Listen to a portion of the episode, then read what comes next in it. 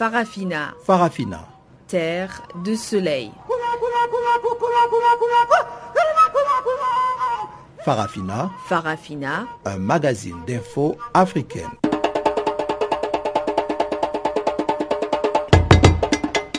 présentation Pamela Kumba. Bonjour à tous et merci de vous connecter sur Channel Africa, la voix de la Renaissance africaine. Comme d'habitude, nous émettons de nos studios de Johannesburg. Charles Moyo est à la technique et voici les titres à la une de ce magazine des actualités en français. Centrafrique, six candidats officialisent leur candidature pour la présidentielle du 27 décembre. Au Niger, l'ex-président de l'Assemblée nationale, Ama Amadou, a passé ses deux premières nuits à la prison de Niamey. Et dans ce magazine, nous parlerons aussi de la conférence sur l'accès aux finances qui se tiendra dans quelques jours au Cap. Voilà donc pour les grandes articulations du jour. On en parle en détail tout de suite après ce bulletin des informations présenté par Jacques Coicot.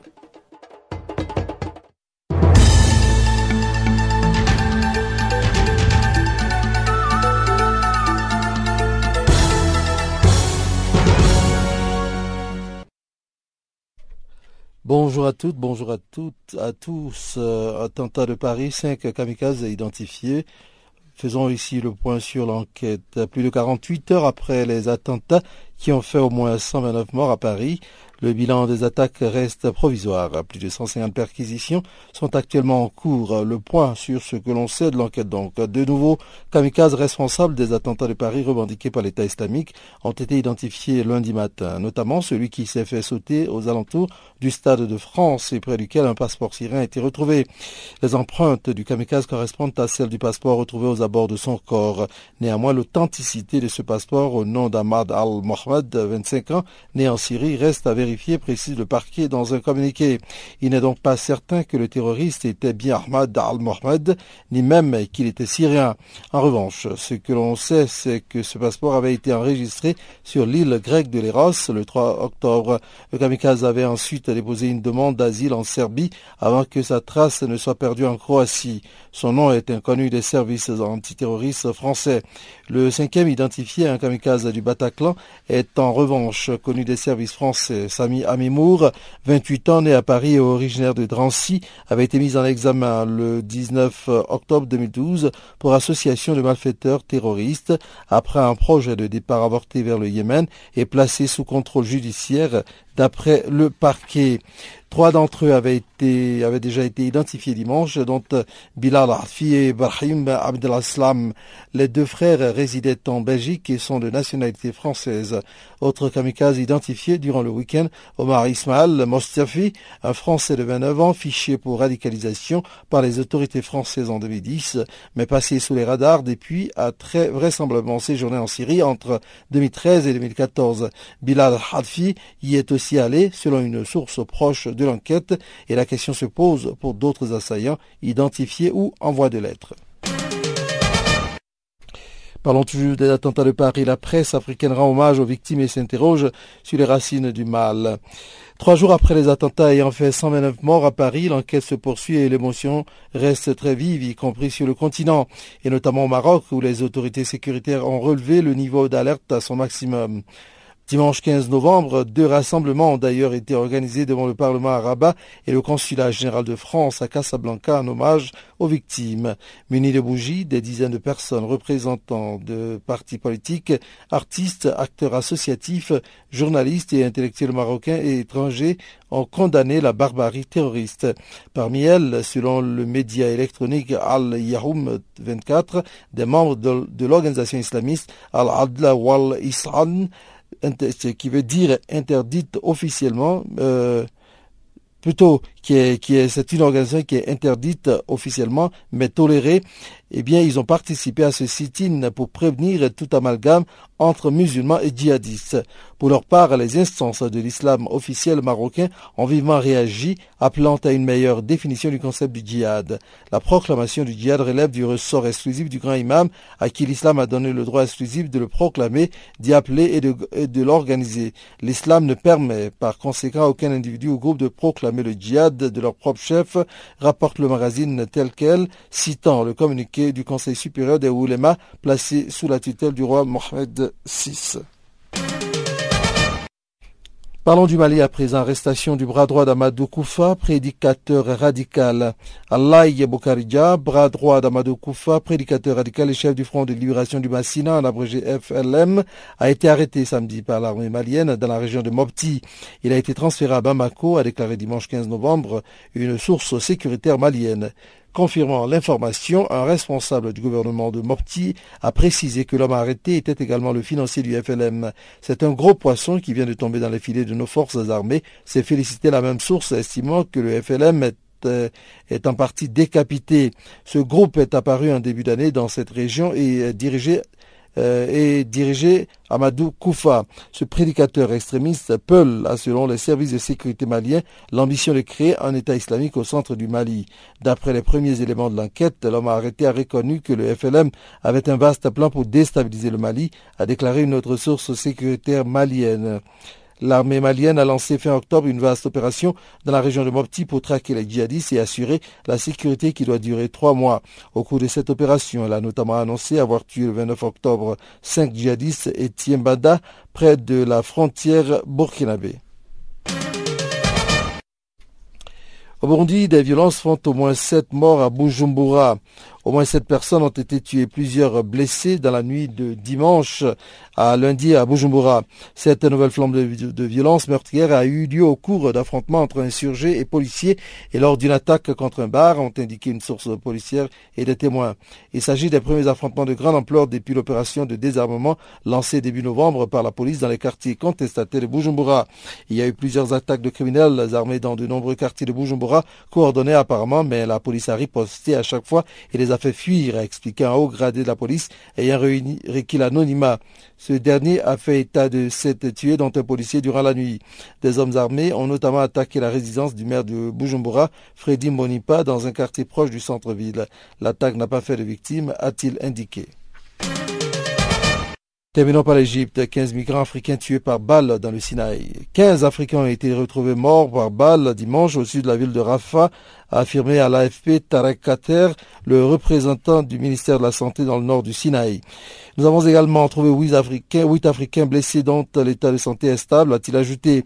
Les circonstances de cette tuerie n'ont pas été élucidées et ses auteurs identifiés ont précisé les sources, ajoutant que les nationalités des migrants n'étaient pas encore connues. Le ministère de la Santé a dépêché plusieurs ambulances sur les lieux de l'incident, a souligné M. Khater. Le Sinaï, vaste péninsule de l'est de l'Égypte, est un lieu de passage pour faire entrer illégalement en Israël des migrants africains. Une partie de ces tentatives prennent fin de façon tragique par la mort ou l'arrestation de ces migrants. Le Sinaï est devenu ces dernières années de plus en plus instable en raison de la présence de djihadistes ayant fait allégeance à l'État islamique et de tribus hostiles au pouvoir.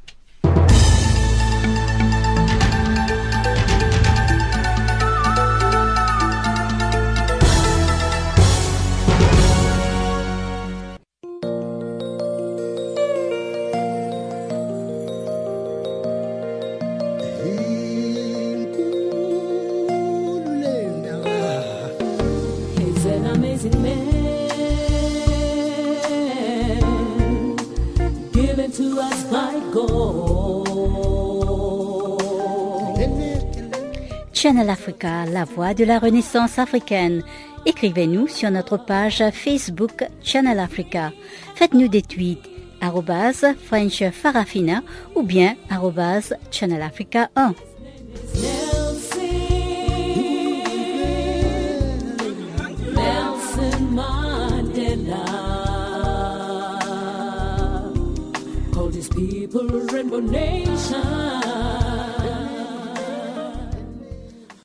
Merci Jacques pour ce bulletin des informations. Nous entrons maintenant dans la grande actualité et on commence en Centrafrique.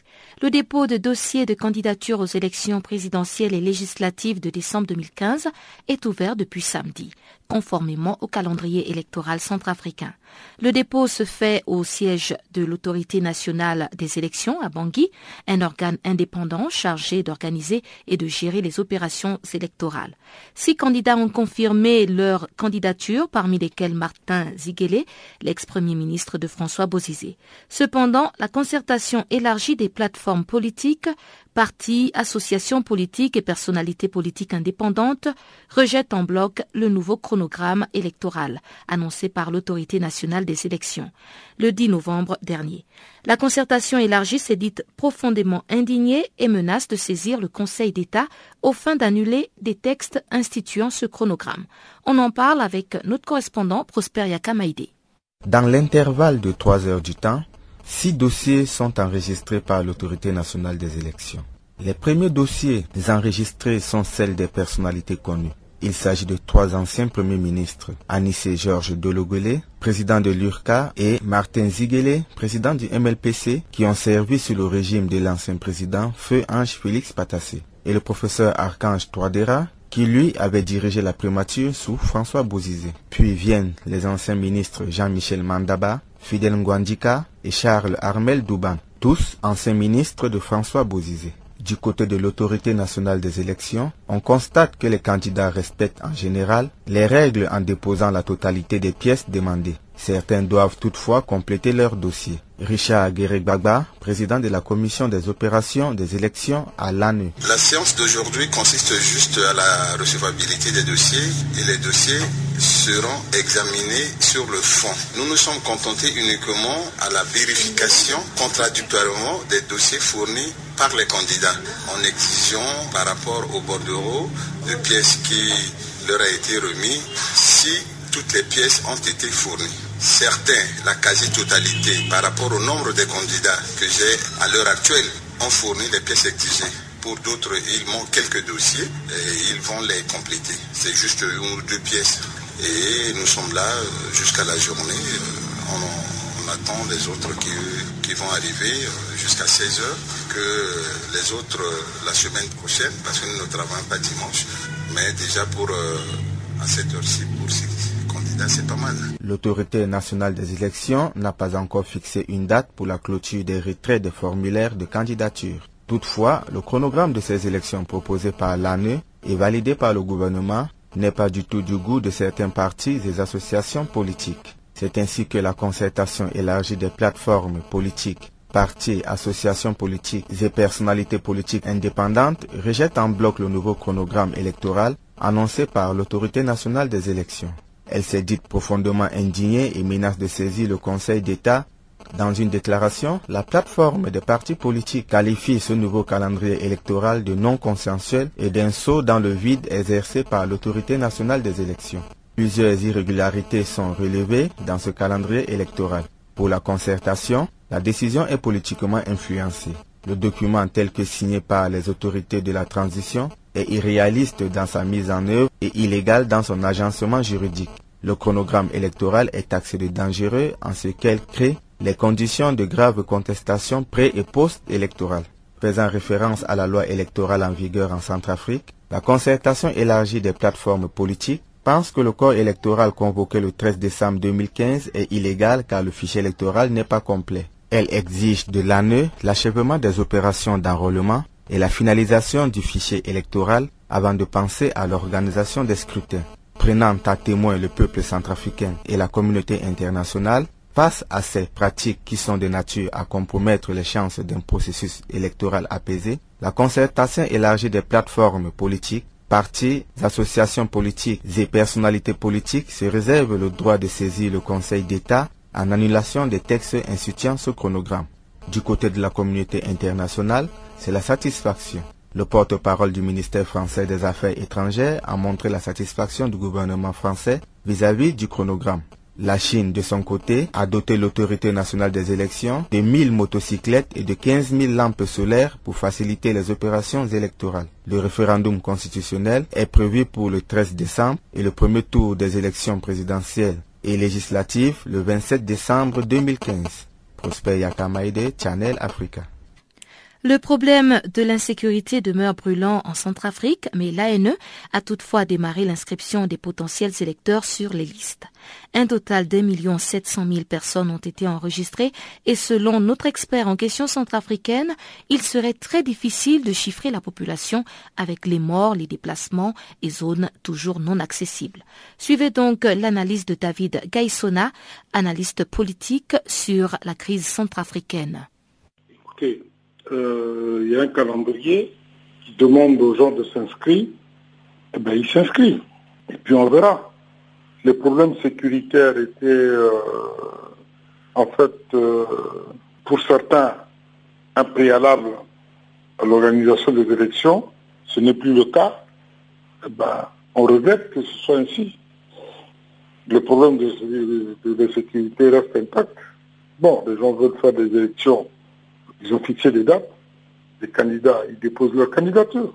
Et qu'en est-il du recensement? On en parlait un moment. Et aujourd'hui, c'est comme si euh, ce recensement est tombé dans les oubliettes. Y a-t-il un autre processus de recensement de population euh, en prélude aux élections? Euh, Je n'ai pas entendu parler de recensement. On a parlé d'enrôlement. C'est-à-dire les gens viennent s'inscrire et en s'inscrivant sur les listes, on considère que c'est ceux-là qui vont voter. Donc on n'a pas procédé par recensement si on veut rester euh, dans les dans l'étymologie même du terme, il n'y a pas eu de, processus de recensement. Il y a un processus d'enrôlement. Il y a des listes qui sont affichées. On demande aux gens d'aller voir s'ils sont sur la liste, s'il y a des contestations ou pas. Puis on va sortir la liste définitive après et puis on, on va décider les cartes d'électeurs. Alors, ces listes sont-elles accessibles à travers tout le territoire centrafricain? L'ANE euh, s'emploie à ce que ces listes-là soient disponibles dans tout le territoire. C'est du ressort de l'ANE et euh, les forces internationales et les sangaris euh, se sont engagés à sécuriser le processus électoral. Donc, c'est à eux d'amener ces listes partout, il faut amener les listes. Pour le moment, dans la capitale et dans certaines euh, villes de province, les listes sont en train d'être affichées. Et euh, de ce que vous avez pu constater, est-ce qu'il y a quand même une certaine euh, mobilisation? Est-ce que les populations euh, sont quand même nombreuses à aller s'inscrire sur ces listes? Bon, on parle de 1 700 000 inscrits pour tous les électeurs. Aujourd'hui, le problème qui se pose, c'est sur combien on a euh, ces 1 million d'inscrits. Aujourd'hui, personne ne peut dire exactement euh, quelle est la population de l'RCA. Entre les morts, les déplacés, il me semble que les, les, naissances n'ont pas comblé le, le, gap.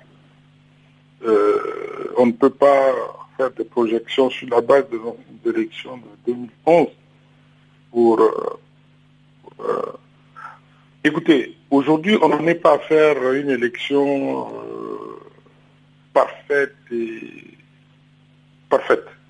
On veut simplement faire une élection où il y a un minimum de garanties qui permettent d'avoir un gouvernement qui soit légal et légitime.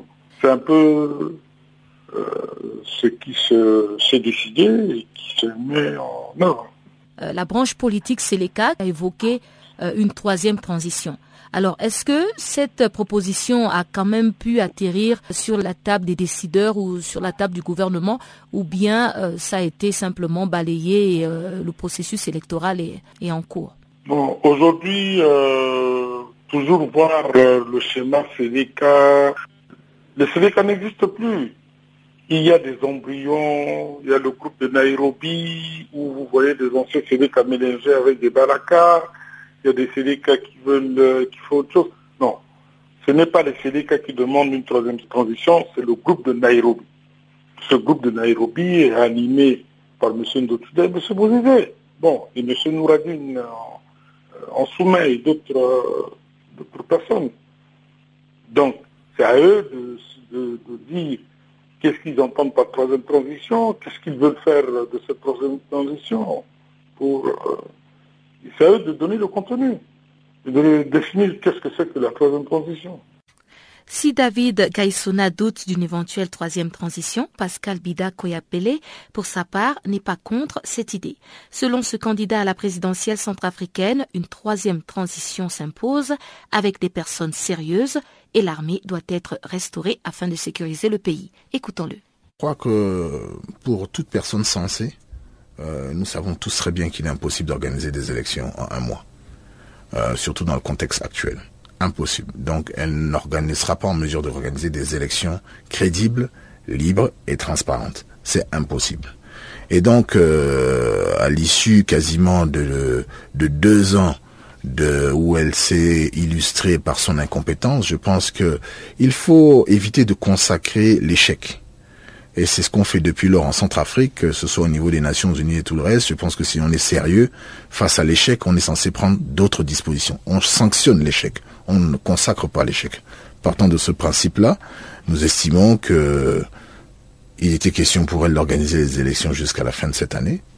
Et donc, euh, légalement et légitimement, après la fin de cette année, elle ne sera plus en mesure de diriger ce pays, euh, eu égard au fait que, bon, ben, elle s'est plutôt illustrée par, comme je le disais encore, euh, son irresponsabilité et son incompétence. C'est navrant pour moi. Je suis, je suis triste de d'utiliser ce type de qualificatif pour parler d'une femme, une femme centrafricaine. Mais que voulez-vous? Donc, une troisième transition s'impose, avec des gens sérieux cette fois-ci. Et pour cela, il va nous falloir, nous, euh, patriotes et centrafricains, euh, nous retrouver autour d'une table pour pouvoir euh, prendre en main notre destin et désigner, désigner la personne et l'équipe qui sera en mesure de pouvoir présider cette transition sur la base d'objectifs précis mais avec pour objectif, je dirais, euh, premier d'abord de rétablir l'ordre et la sécurité, et de revoir aussi nos relations avec euh, euh, ce partenaire encombrant, à savoir Paris. Donc il va falloir revoir tout ça, mettre les choses à plat, demander à nos partenaires, certains de nos partenaires comme les Nations Unies, de faire leur travail, mais je ne crois pas aux Nations Unies. Je pense que jusqu'alors, euh, nous avons vu sur d'autres cieux, ils n'ont jamais été réellement une solution. Ils ont souvent été un problème. Nous le voyons au Congo. Ça fait quasiment presque 20 ans qu'ils sont là-bas. Il n'y a pas eu de solution. Je crois plus à une solution africaine qui a fait ses preuves qui fait ses preuves en Somalie aujourd'hui, qui a fait ses preuves au Congo avec le M23 avec ces forces sud-africaines qui ont maté le M23 en une semaine alors que les Nations Unies euh, avaient quasiment mis trois ans, ne serait-ce que pour tergiverser avec euh, ces forces et tout le reste. On se rend compte que euh, ces forces se livrent plus à des trafics de diamants et de entretiennent une certaine forme de d'économie de, de prostitution. Et donc je pense que l'Afrique n'a pas besoin de ça. Nous avons besoin de rétablir l'ordre, la paix et d'envoyer nos enfants à l'école et de bâtir et construire l'Afrique.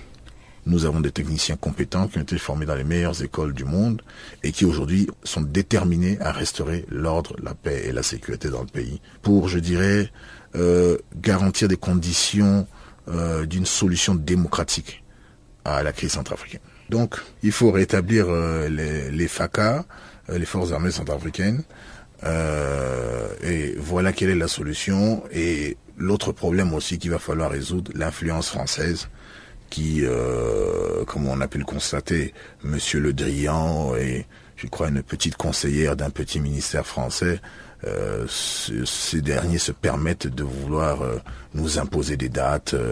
vraiment, ces derniers se croient à la coloniale. On est dans un dans un, une logique totalement anachronique. Ça fait sourire dans une certaine mesure, mais bon, je pense que bientôt ils comprendront que le temps et le, les choses ont changé en Afrique et plus particulièrement en Centrafrique. Pascal Bida Koyak-Bele, candidat présidentiel de Centrafrique. En République démocratique du Congo, le gouvernement affirme que des dispositions ont été prises pour permettre aux Congolais vivant à l'étranger d'exercer leur droit de vote. Une commission mixte, gouvernement-commission électorale nationale indépendante, se penche déjà sur le dossier et sans doute la diaspora congolaise pourra voter aux élections de 2016. Depuis Kinshasa, voici la correspondance de Jean-Noël Bamoisé. C'est effectivement ce qu'a annoncé le vice-ministre chargé des Congolais vivant à l'étranger, Antoine Boyamba, qui s'entretenait avec la presse le week-end ici à Kinshasa. La nouvelle loi électorale en cours ici stipule justement que tout Congolais vivant à l'étranger titulaire d'une carte d'identité ou d'un passeport congolais et d'une carte consulaire peut exercer son droit de vote à l'élection présidentielle. Ces Congolais de l'étranger ont également le droit d'être candidats à la présidentielle. Effectivement, la commission mixte gouvernement CENI travaille sur leur enrôlement, comme l'explique ici le vice-ministre des Congolais de l'étranger, Antoine Boyamba. Nos compatriotes disséminés à travers le monde voulaient absolument qu'ils puissent avoir euh, droit au vote, c'est-à-dire euh, en tant que citoyens, exercer leurs droits de citoyens. Et nous avons obtenu cela dès notre arrivée en fonction avec euh, l'adoption de la nouvelle loi électorale que tout Congolais résident à l'étranger qui remplit les conditions fixées peuvent désormais voter à l'élection présidentielle. Il y a déjà une grande première c'est sous Joseph Kabila Kabangé qu'après 55 ans d'indépendance que les Congolais vivant à l'étranger désormais peuvent voter maintenant pour la présidentielle. Et aussi, non seulement ils peuvent voter, mais ils peuvent aussi être candidats. Mais il y a quand même quelques préalables. Au niveau de la loi sur l'enrôlement que nous sommes en train de travailler avec la CENI, il y a une commission paritaire qui est mise en place entre le gouvernement et la commission électorale de la nation indépendante, en train de travailler là-dessus pour voir au niveau de la loi sur l'enrôlement qu'est-ce qu'on doit faire exactement? Euh, j'ai bon espoir que d'ici là, nous allons y arriver. En tout cas, j'ai bon espoir que pour la prochaine échéance présidentielle, les Congolais vivant à l'étranger exerceront leurs droits. Pas plus tard que la semaine dernière, j'étais à Bruxelles. J'ai pu rencontrer euh, la communauté. Nous avons échangé là-dessus et maintenant le mécanisme, le train est lancé. Nous travaillons et pendant le dialogue, nous allons encore continuer là-dessus afin d'aboutir euh, à une solution qui sera bonne pour tous les Congolais. Entre 7 et 8 millions de Congolais vivent dans différents pays du monde mais en tout cas les effectifs ne sont pas vraiment maîtrisés. C'est parmi les travaux en cours pour essayer d'en maîtriser les effectifs. Justement, étant donné que dans la loi électorale, il est bien stipulé qu'il faut qu'ils soient détenteurs d'un passeport et d'une carte consulaire, nous sommes en train de mettre en place une nouvelle carte consulaire. Parce que jusque-là, chaque ambassade, chaque consulat avait sa carte. Mais là, on vient de faire de uniformiser la carte consulaire. Donc, tout Congolais qui viendra s'inscrire à l'ambassade et aura cette carte consulaire, c'est une sorte de recensement. Jusque-là, nous sommes que dans les estimations, pour ainsi dire. Nous sommes que dans les estimations, on estime à 7 à 8 millions de Congolais originaires du Congo vivant à l'étranger. Il y en a qui ont acquis d'autres nationalités, mais ceux qui sont restés purement congolais, nous allons le savoir à travers le travail que nous sommes en train de faire. Un, la carte consulaire biométrique. Deux, si recensement doit y avoir, et le dialogue sera là pour euh, nous édifier là-dessus, et nous allons savoir exactement combien sont-ils. Et justement, en rapport avec ce dialogue national qui vise à préparer un environnement pouvant permettre la tenue des élections dans un climat de paix, la date n'est pas encore précisée, mais en tout cas, plusieurs sources affirment que les travaux pourraient commencer avant la fin de ce mois de novembre. Jean-Noël Bamwisi, Channel Africa, Kinshasa. L'opposant nigérien Amadou, qui vivait en exil depuis plus d'une année en France, a passé les deux dernières nuits en prison dans son pays. Rentré samedi après-midi à l'ancien président du Parlement et candidat à la présidentielle de février 2016 a été arrêté à sa descente d'avion. Retour sur cette arrestation avec notre correspondant à Niamey, Abdul Idrissa. Après quelques instants passés à la maison d'arrêt de Niamey, l'ancien président de l'Assemblée nationale a été transféré à la prison civile de Filengue, située à près de 200 km de Niamey. C'est là-bas qu'il va passer son séjour en attendant une probable demande de mise en liberté provisoire qui sera introduite par son conseil d'avocats. Maître Moussi Boubacar.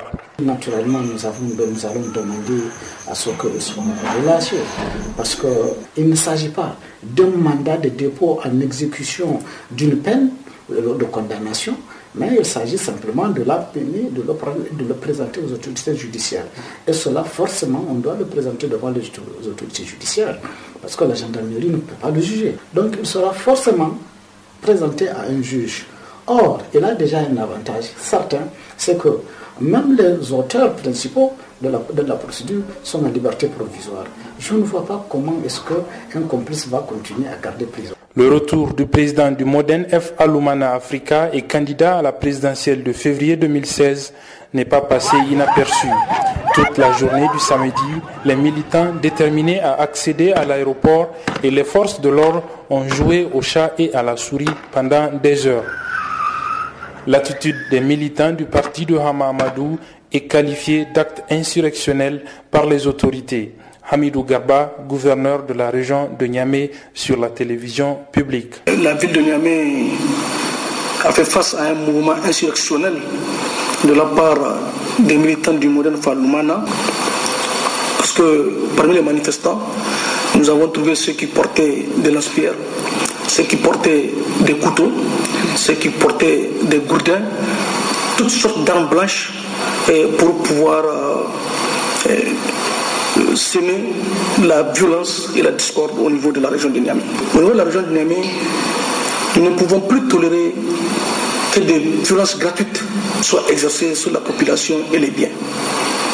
C'est pourquoi la loi sera appliquée dans toute sa rigueur. Tout judiciaire que soit le dossier, au niveau du parti de l'ancien président de l'Assemblée, on estime que le traitement prenant de plus en plus une allure politique, la réponse le sera ainsi, indique le président par intérim du parti, Omar Noma. Pour nous, c'est un dossier judiciaire et nous laissons la justice gérer ce dossier. Si ce dossier quitte le terrain judiciaire pour aller sur le terrain politique, nous allons lui réserver le traitement approprié. C'est-à-dire? En politique comme en politique, nous allons gérer ça politiquement. Abdullah Razak Idrissa à Niamey pour Channel Africa. Et l'économie n'était pas en reste de l'actualité du jour. Prélude à la FIF, l'Africa Finance and Investment Forum, organisé du 24 au 26 novembre au Cap. C'est une conférence internationale sur l'accès aux finances en Afrique qui se tiendra pour la première fois en Afrique. Et nous avons joint François Kassem pour nous en parler. Il est manager de formation et de développement à Emerec, qui organise donc ce forum. Euh, nous organisons ce forum tous les ans, donc c'est le forum Africa Finance and Investment Forum. Euh, nous l'organisons tous les ans, euh, normalement en Europe. Cette fois-ci, c'est la première fois que nous l'amenons sur le continent africain.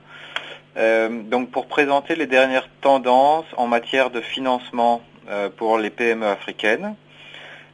donc nous présentons à travers des ateliers parallèles techniques et aussi des sessions plénières des sources de financement possibles, des outils, des mécanismes innovants pour financer les PME, notamment à travers des fonds d'investissement, euh, à travers des banques commerciales, à ce que font aussi les institutions financières internationales, comment on peut mettre en place des garanties pour les PME et aussi le rôle des microfinances. Donc l'objectif, l'enjeu du forum, c'est de soutenir la création de partenariats d'affaires, de contribuer au financement de certains projets qui sont portés par des PME, et aussi d'ouvrir les yeux sur euh, les meilleures pratiques en Afrique en matière de finances et d'investissement. Alors, est-ce que brièvement, vous pouvez nous brosser un peu l'état des financements ici en Afrique, sur le continent? Comment ça a été par le passé et qu'est-ce que vous entendez amener comme plus? C'est vrai que vous avez cité certains exemples, mais concrètement, qu'est-ce que ça signifiera pour les différents partenaires et euh, bien évidemment le développement du continent africain? Alors, euh, on ne prétend pas bouleverser ni provoquer une, révolution dans le paysage euh, des entreprises africaines, mais en tout cas, à notre petit niveau, on va permettre à des PME de présenter leurs projets d'affaires à des bailleurs de fonds, à des fonds d'investissement, à des banques commerciales. On va aussi permettre euh, aux participants d'en savoir plus donc sur des sources de financement et sur les dernières euh, tendances et les meilleures pratiques. Alors nous nous inscrivons dans la volonté et la tendance actuelle de vouloir euh, soutenir le financement des PME, donc qui est traduit ou qui est, qui est adressé comme le chaînon manquant, puisque ces PME représentent un segment qui n'est pas adressé par les banques commerciales euh, ni par la microfinance. Donc la microfinance finance les micro-entrepreneurs, les auto-entrepreneurs. Les très grandes entreprises, elles, n'ont pas de problème de financement, mais par contre, ces PME qui sont euh, peu nombreuses en Afrique n'ont pas accès au financement. Donc notre objectif, c'est vraiment de soutenir le financement des PME qui constituent euh, un réservoir important pour la création d'emplois, pour l'amélioration de la productivité et aussi la création de richesses. Et quels sont vos partenaires euh, dans ce sommet? Alors, les partenaires sont des partenaires qui sont euh, centraux. Il y a notamment la Banque européenne d'investissement, avec laquelle nous organisons euh, en collaboration ce, forum. nous avons aussi notre partenaire traditionnel, la Rabobank, donc la banque hollandaise.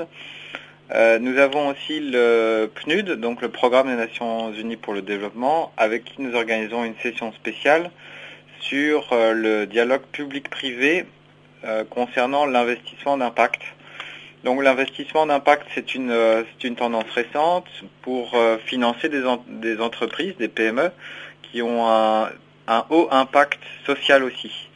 Donc c'est pour poursuivre deux objectifs en même temps, soutenir la croissance et aussi soutenir le développement économique et social des communautés africaines. Vous avez parlé du fait que cette année, c'est la toute première fois que vous venez organiser cette conférence en Afrique. Alors, pourquoi l'Afrique? Qu'est-ce qui a motivé ce choix? Alors, en fait, c'est pas la première fois que nous organisons un forum en Afrique. Donc, nous organisons deux grands forums par an. C'est l'Agribusiness Forum qui est, lui, consacré à tout ce qui est agroalimentaire, agrobusiness, comme ça s'entend. Mais par contre, l'Africa Finance and Investment Forum, ça c'est effectivement la première fois que nous, nous l'amenons en Afrique du Sud, donc à Cape Town du 24 au 26 novembre. Et la décision euh, a été motivée tout simplement parce que Cape Town c'est un centre euh, financier quand même international. Euh, et en concertation avec nos, partenaires. Précédemment, on avait organisé ce forum Africa Finance and Investment, notamment à Cologne, euh, à Genève, à Utrecht, à Amsterdam, à Paris euh, et dans d'autres capitales. Cette fois-ci, donc, on veut l'amener sur le continent africain parce que ce sera plus proche des besoins des PME et des différents participants. François Kassem, manager de formation et développement à Emerc, qui nous parlait donc de finances et d'investissement en Afrique. On reste donc dans ce domaine économique, mais cette fois-ci avec Chakwaku, qui nous présente le bulletin des actualités économiques du jour.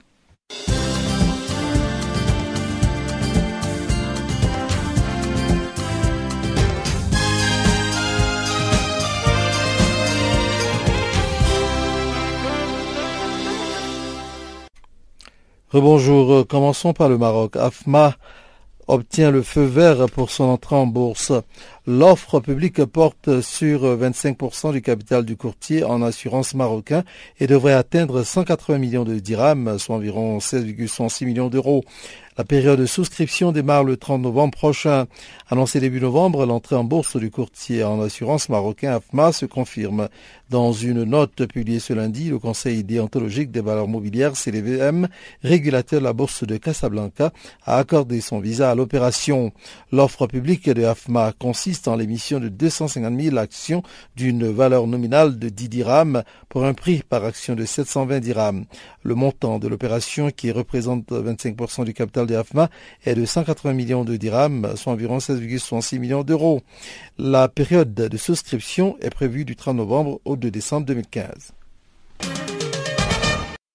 Parlons agro-industrie à présent. Qui va reprendre le Sénégalais Sunéor La question reste posée. Le 26 octobre, une page s'est tournée dans la vie de Sunéor, leader sénégalais de l'huile d'arachide. Repreneur dix ans plus tôt de l'ex-Société nationale de commercialisation des oléagineux du Sénégal, en abrégé Sonacos, le groupe Advance va sortir du capital du profit de l'État. Une nationalisation temporaire du fleuron déchu. Devant l'ampleur de la tâche, restructuration financière, investissement industriel, nouvelle stratégie, le Sénégal a promis via Amadouba, son ministre de l'économie des Finances de reprendre les discussions avec les acteurs intéressés pour une nouvelle privatisation. Actif dans l'arachide sénégalaise depuis 2012, avec la reprise successive de Sénat et de Novacen, l'ex-Sophie Protéal martèle son intérêt pour la filière oléagineuse en Afrique dont il maîtrise l'amont comme l'aval. Le groupe français apparaît comme le grand favori à condition qu'il évite de s'associer comme au cours de la privatisation précédente avec des partenaires peu crédibles qu'ils ne tiennent pas à l'écart les autorités politiques et ne reprennent pas les sites en partie seulement, comme lors du protocole d'accord signé avec Advance en février, rejeté depuis par l'État. Son autre point faible serait son alliance avec le producteur de bière Castel. L'essentiel de l'arachide sénégalaise est en effet produit en zone moride, une confrérie hostile à l'alcool. Le groupe agro-industriel ivoirien est l'un des candidats les plus sérieux. En 2010, il avait fait une offre sur Sineor après avoir longuement étudié le dossier. Mais Advance et Sivka ne se sont pas entendus sur la répartition du capital explique donc un proche des négociations pour le leader africain de l'huile de palme allié au Sénégal au complexe agroalimentaire de Touba, en abrégé CAIT. Se diversifier dans une autre huile reste fondamental, mais les difficultés qu'il connaît dans ses deux principaux métiers le freinent. Tiger Brands contre Dangote. La guerre est-elle déclarée? Le groupe sud-africain Tiger Brands a décidé de mettre un terme au soutien financier accordé à sa filiale, l'ex Dangote Flour Mills, renommée Tiger Branded Consumer Goods en juillet 2015. Acquise en 2012 pour près de 200 millions de dollars auprès de Dangote Group, le conglomérat de l'entrepreneur nigérien Aliko Dangote, cette entreprise produit essentiellement de la farine, mais également des pâtes et des nouilles. L'acquisition de cette entreprise, alors numéro 2 du marché nigérien de la farine, devait consacrer l'offensive du géant sud-africain sur le continent. Las, l'aventure a été une suite de déboires particulièrement coûteux. Fin septembre 2014, l'ex Dangote Flour Mills enregistrait un chiffre d'affaires de 31,7 milliards de naira pour une perte annuelle de 4,159 milliards. La situation du producteur de farine, dont l'endettement atteignait déjà 30 milliards de naira, s'est encore dégradée depuis.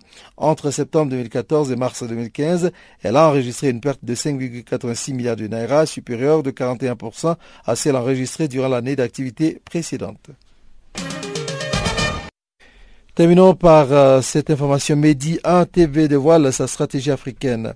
Le paysage médiatique comptera bientôt un nouvel acteur panafricain. Près de dix ans après sa naissance, sous le nom de Medi 1 Sat, la chaîne privée marocaine, initialement à vocation maghrébine, Medi 1 TV entend développer sa couverture à l'Afrique francophone subsaharienne et se renforcer auprès des diasporas africaines, a affirmé Abbas Azouzi, son PDG depuis 2010, dans un entretien paru dans Jeune Afrique numéro 2859 daté du 15 novembre 2015. Après avoir voulu créer une chaîne pan-maghrébine, nous avons travaillé depuis 2010 à bâtir avant tout une chaîne de télévision solide au Maroc, explique Abbas Azouzi à Jeune Afrique. Medi 1 TV est devenu l'an dernier la chaîne préférée des Marocains. Maintenant, nous avons l'ambition d'acquérir le statut de chaîne des références des Africains sur le continent, mais aussi en Europe. Média TV, qui est spécialisé dans l'infodivertissement, info continue en émission de débat et d'information, entend faire de l'Afrique le point commun de l'ensemble du contenu. À partir de janvier, la chaîne ouvrira une tranche ininterrompue d'infos de 6h à 18h, avec à partir de 18h des talk shows, des débats divertissants et à 21h, une émission chaque jour différente avec de l'investigation, du sport, de la culture, des débats.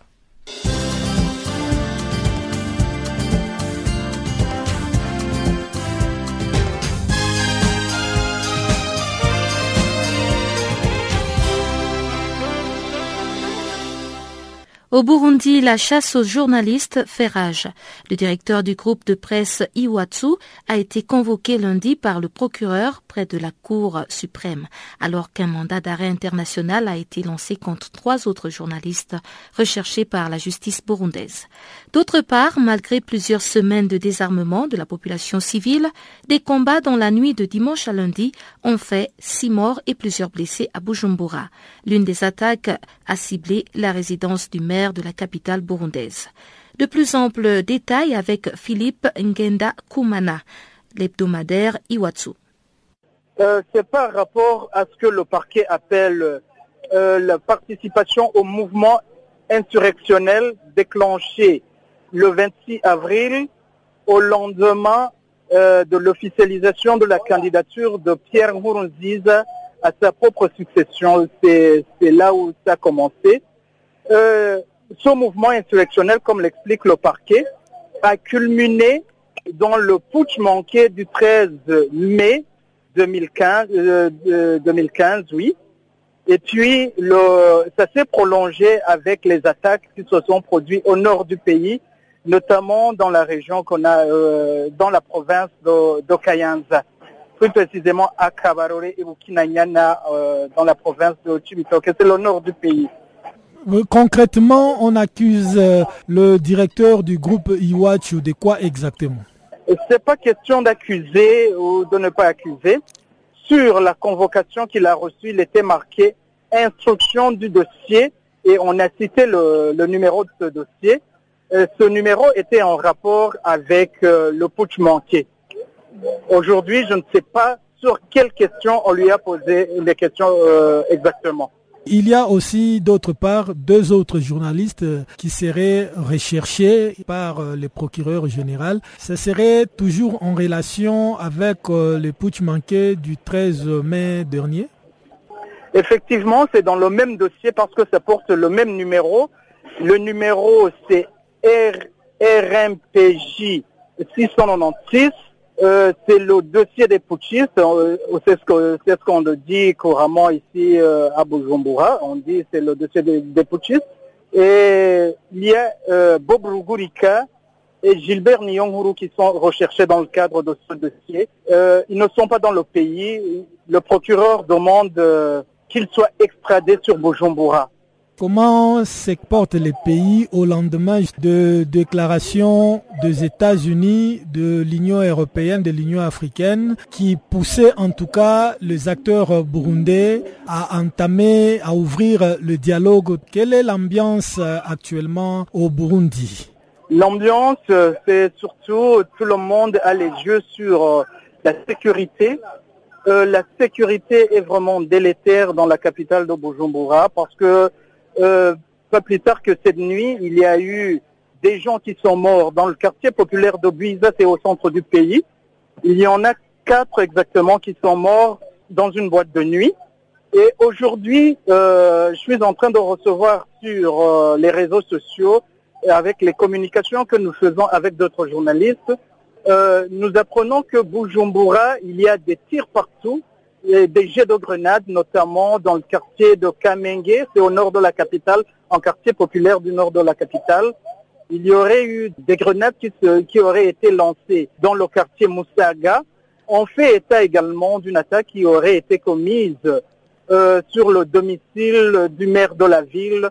En tout cas, euh, la population de Bujumbura vit la peur dans le ventre. Et vous, en tant que journaliste, vous êtes en même temps aussi analyste politique. Que pensez-vous de l'envoi au Burundi d'une force d'interposition pour mettre fin à ces violences? Ils vont s'interposer entre qui et qui Parce que c'est ça la, grande force, la, grande question. Jusqu'à maintenant, euh, le pouvoir, l'armée, la police, donc les forces de l'ordre, ils mettent tout le paquet pour neutraliser qu'ils appellent, ce que la littérature officielle appelle les, les criminels armés. Et on ne sait pas vraiment avec le désarmement, euh, l'opération de désarmement forcé amorcée le 8 novembre, on ne sait pas s'ils vont encore, ces criminels armés vont encore résister à la machine répressive représentée par les forces de l'ordre burundaises.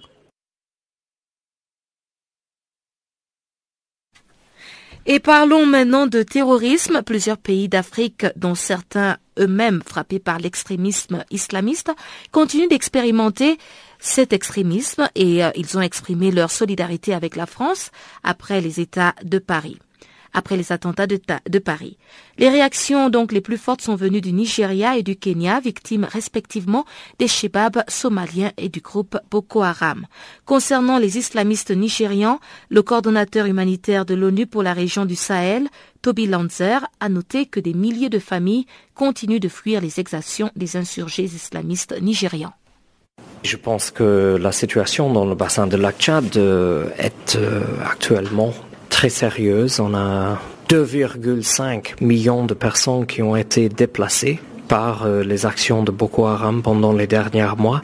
Et ça, c'est pas seulement dans euh, le nord-est du Nigeria, mais aussi euh, dans l'ouest du Tchad, le nord du Cameroun, le sud-est du Niger. Mais je pense qu'il y a une façon concertée par les gouvernements concernés de faire face à cette violence de protéger euh, leurs citoyens. Et bien sûr, la communauté internationale est là à côté des populations et des gouvernements concernés.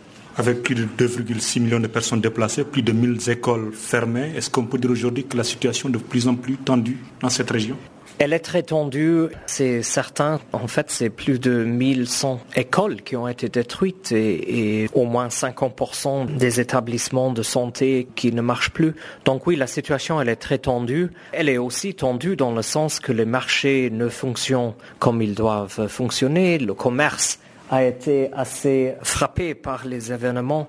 Et bien sûr, c'est un moment très très difficile pour les populations, pour les gouvernements concernés, mais euh, je pense que tous ensemble, on va s'en sortir. OCHA parle de communautés très vulnérables dans cette région, mais quels sont les besoins les plus urgents? C'est certain que la sécurité est la chose la plus urgente hein, et le respect des droits humains des populations de toute la région. Et là, je ne parle que des 2,5 millions de personnes qui ont été déplacées, mais les 30 millions de personnes qui habitent dans le bassin du lac Tchad.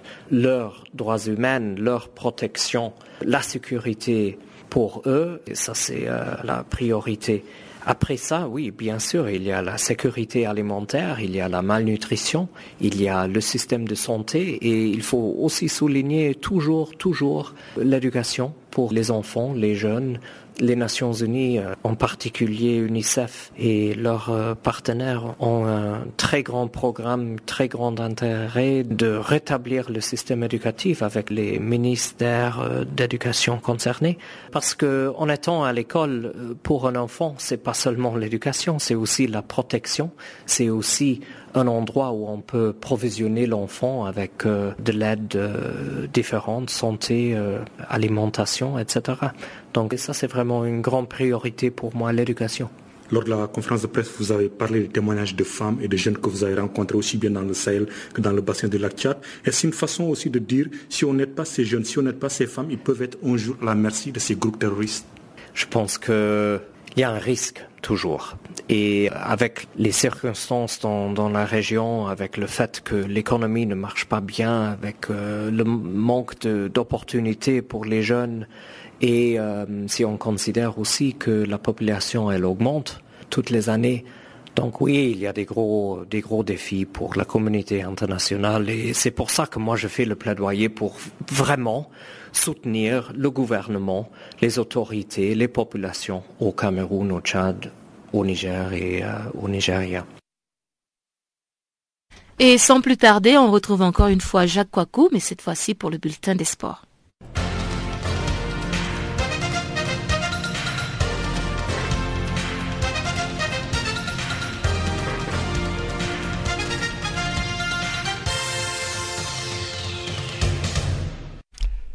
Bonjour, euh, commençons par la Chan 2016, le tirage au sort effectué.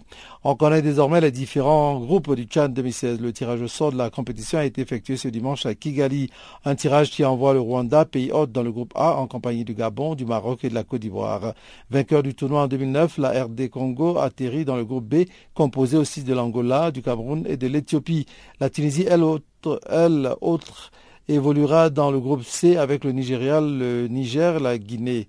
La poule D regroupe le Zimbabwe, le Mali, l'Ouganda et la Zambie. Algérie, aucune invitation envoyée à Hervé Renard. Depuis son limogeage de Lille il y a quelques jours, Hervé Renard est annoncé avec insistance à la tête de la sélection de football d'Algérie. Le technicien français qui serait attendu à Alger dans les prochains jours devrait remplacer son compatriote Christian Gourcuff, annoncé sur le départ et en discussion avec les dirigeants lillois.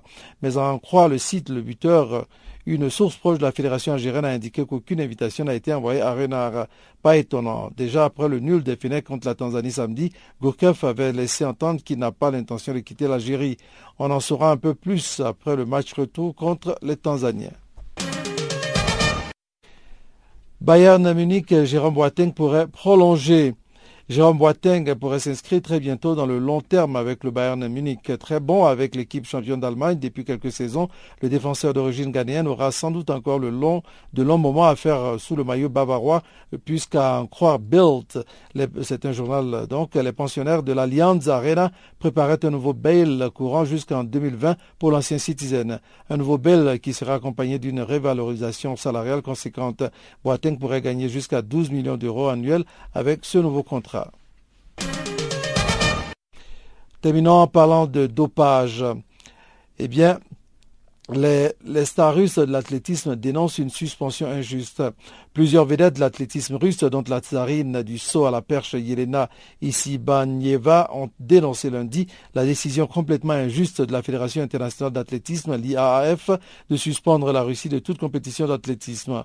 Pourquoi des sportifs comme moi, des sportifs propres, devraient pâtir de ceux qui ont eu des pratiques malhonnêtes? S'est interrogé la triple médaillée olympique au cours d'une conférence de presse à laquelle participait aussi le champion du monde du 110 mètres Sergei Shubenkov et la sauteuse en hauteur Anna Shishirova.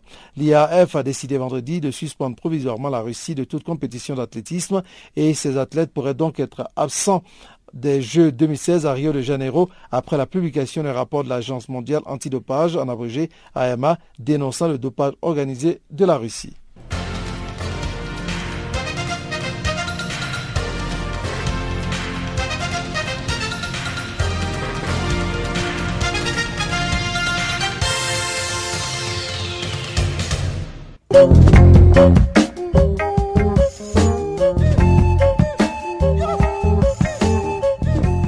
Channel Africa vous dit au revoir. Merci encore d'avoir été des nôtres pour cette édition de Farafina. On se retrouve demain, même heure, même fréquence, sur les ondes de Channel Africa, la voix de la Renaissance africaine. Au revoir.